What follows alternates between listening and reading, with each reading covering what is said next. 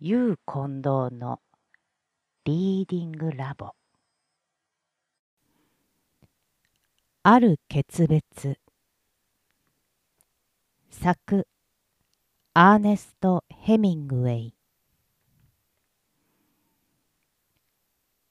ホートンズ・ベイはかつて製材の町だった。湖岸の製材所の大きなノコギリの音を聞かずにいられる者は町の人間に一人もいなかった。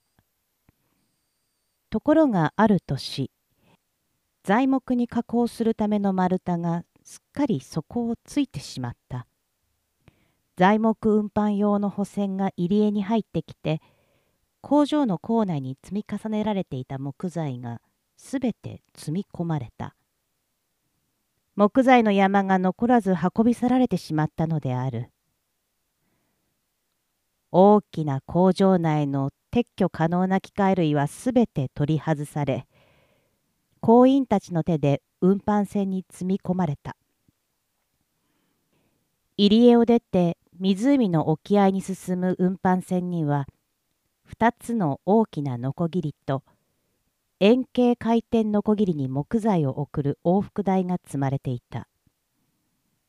戦争いっぱいに詰め込まれた木材の上にはローラーホイールベルトそれに鉄材などが積まれていた。無害の戦争はキャンバスで覆われ紐でしっかりくくられた。そして帆に風をいっぱいはらませた運搬船は製材所を製材所たらしめホートンズベイを一個の町たらしめていた一切のものを積載して広々とした湖の沖合に乗り出していったのである。平屋の宿舎や食堂会社の売店事務所それに大きな工場自体が湖岸のそばのおがくずに覆われた何エーカーにも及ぶ湿地の野原に放棄されたそれから10年後ニックとマージョリーが岸辺に沿って漕いで行った時かつての製材所の後に残っていたものといえば湿地の二番生えの木々の間に覗く白い石灰岩の壊れた土台ぐらいのものだった。二人は砂地の浅瀬が急に12フィートもの暗い深みに落ち込んでいる水底の縁に沿って流し釣りをしていた。二人はニジマスの夜釣りに岬まで行く途中流し釣りをしていたのだった。あそこに昔の町の跡が見えるわ、ニック。マージョリーが言った。オールを漕いでいたニックは緑の樹幹に見える白い石の土台に目を走らせた。ああ、見えるね。彼は言った。あそこに製材所があった頃のこと覚えてる？マージョリーは聞いた。ああ、どうにかこうにかね。なんだかお城の跡みたい。ニックは黙っていた。湖岸に沿って漕いでいくうちに製材所の跡は見えなくなった。それからニックは入り江をまっすぐ横断した。ちっとも当たりがないな。そうね。流し釣りをしている間、マージョリーは終始ロッドに目を凝らしていた。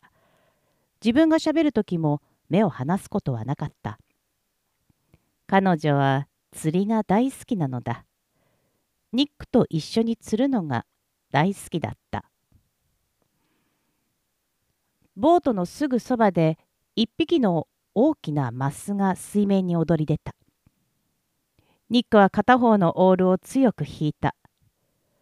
ボートの向きを変えてずっと後ろを流している餌がマスの捕食しているあたりを通るようにしたかったのだ。マスの背中が水面に浮かび上がるとハヤの群れが激しく跳ね上がる。まるで一握りの散弾が水中に投じられたかのように水面が小さなしぶきで湧き立った。またしてもマスが水面に踊り上がった。今度はボートの反対側で餌を漁っている。食べてるわね。でもこっちの餌にはちっとも食いついてこない。盛んに捕食している2匹のマスのそばを餌が通るようにボートをこぎ回してからニックはボートのへさきを岬に向けた。ボートが接岸するまでマージョリーはリールを巻かなかった。2人はボートを岸に引き上げニックは生きたパーチの入っている桶を取り上げた。パーチは桶の水の中を泳ぎ回っている。ニックは両手で3匹捕まえると頭を切り落としてから皮を剥いだ。マージョリーの方は桶の中のパーチを両手で追い回しやっと1匹捕まえると頭を切り落として皮を剥いだ。ニックは彼女のパーチを見た。腹びれは取らない方がいいんだ。取っても餌の役には立つだろうけど、取らない方がいい。皮を剥いだ2匹のパーチの尾の部分に、彼は次々に針をかけた。1本のロッドのリーダーには、それぞれ2個の針がついている。やがてマージョリーがラインを口にくわえて、ボートを沖の方に漕いで行き、ニックの方を振り返り見た。ニックは岸に立ってロッドを持ち、ラインをリールから繰り出している。それくらいでいい。彼は叫んだ。ここで話すのね。ラインを手に持ってマージョリーが叫び返す。あ、そこで話してくれ。マージョリーはボートの脇にラインを落とし、水中に沈んでゆく餌を見守った。ボートで漕ぎ戻った彼女はまた同じようにしてラインを張った。ニックは今度もロッドの尻に重い流木の木片を乗せて支え、小さな木片を下にかませてロッドに角度を持たせた。たわんだラインをリールで巻いて、水路の砂床に乗っている餌との間にピンと張るようにする。それからリールに爪を取り付けた。いずれ水底の餌を漁りに来たマスが餌に食いつけば、そいつはさっと逃げ出すだろう。するとリールのラインは一気に引き出されて、爪のついたリールが回転し、音を立てて知らせてくれるはずだ。マージョリーはラインを揺らさないように岬の少し離れたところにこぎ戻った。そこで強くオールをこぐと、ボートは岸のかなり上まで乗り上げた。さざ波が一緒に寄せてきた。マージョリーが岸に降り立つと、ニックがボートを岸のかなり上の方まで引き上げた。どうかしたの？ニック。マージョリーが聞く。いや、別に。ニックは答えて、焚き火にする木を集めにかかった。二人は流木で火を起こした。マージョリーがボートのところに行って毛布を持ってきた。夕風が煙を岬の方に吹き払ってくれるので、マージョリーは焚き火と湖水の間に毛布を敷いた。焚き火に背を向けて座ると、彼女はニックを待った。やってきたニックは彼女と並んで毛布の上に腰を下ろした。二人の背後には岬に密生した二番杯の樹木が広がり前方にはホートンズクリークの河口が覗く入り江が横たわっている。まだ完全に暗くなってはいなかった。焚き火の明かりが湖水まで届いていた。ほの暗い水面の上に斜めに突き出された2本のスティールロッドが二人のどちらにも見えた。リールが焚き火の光を反映して光っている。マージョリーが夕食のバスケットの中身を広げた。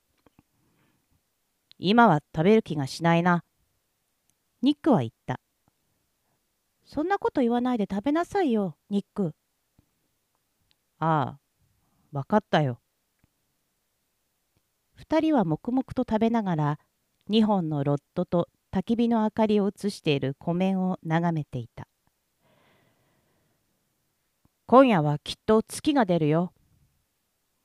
入江の彼方の夜空にくっきりとした輪郭を刻みつつある山々をニックは眺めた。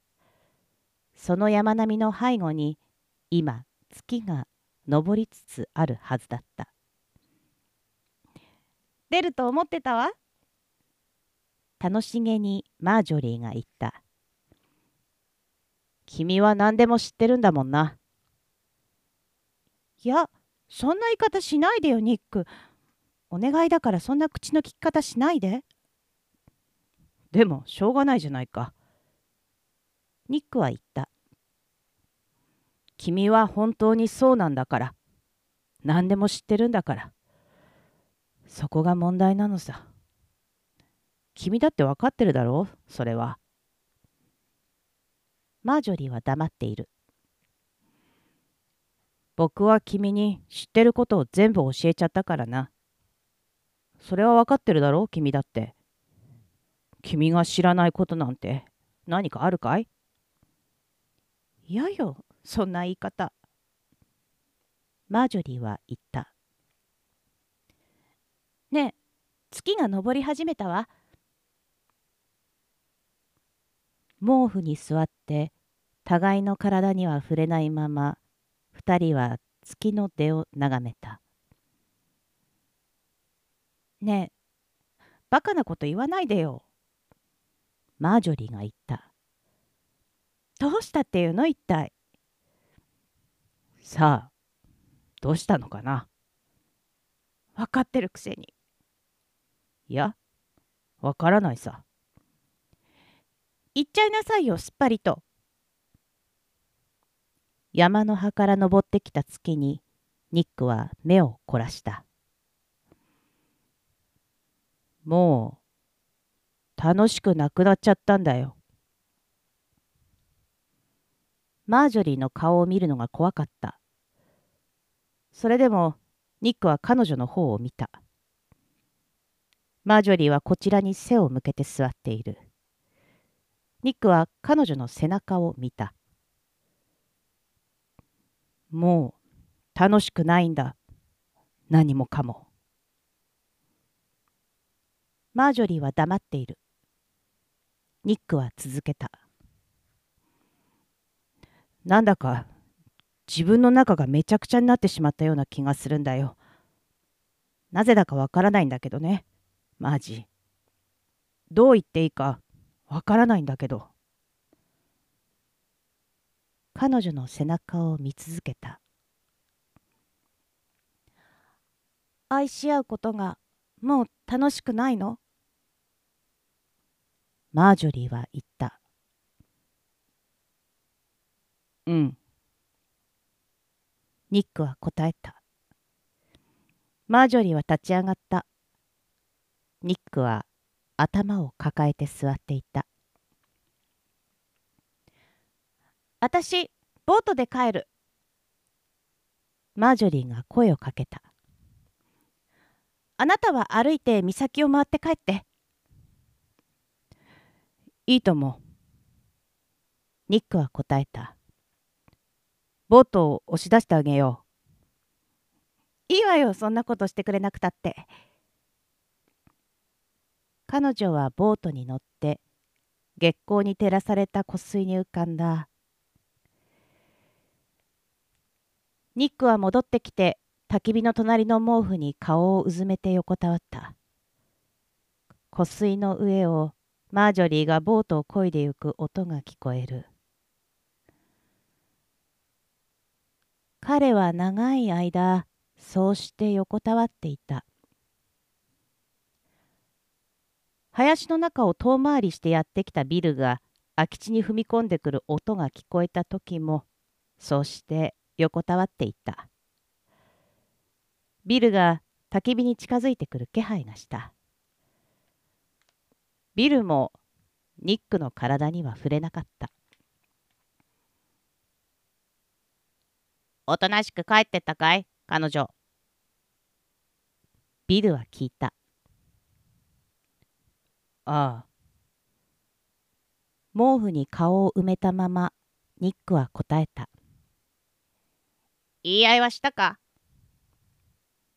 いや、しなかった。どんな気持ちだい？今。うるさいな。どっかに行っちまえよ、ビル。しばらくどっかに行っててくれ。ランチバスケットからサンドイッチを選び取ると、ビルはロットの様子を見に岸辺の方に歩いていた。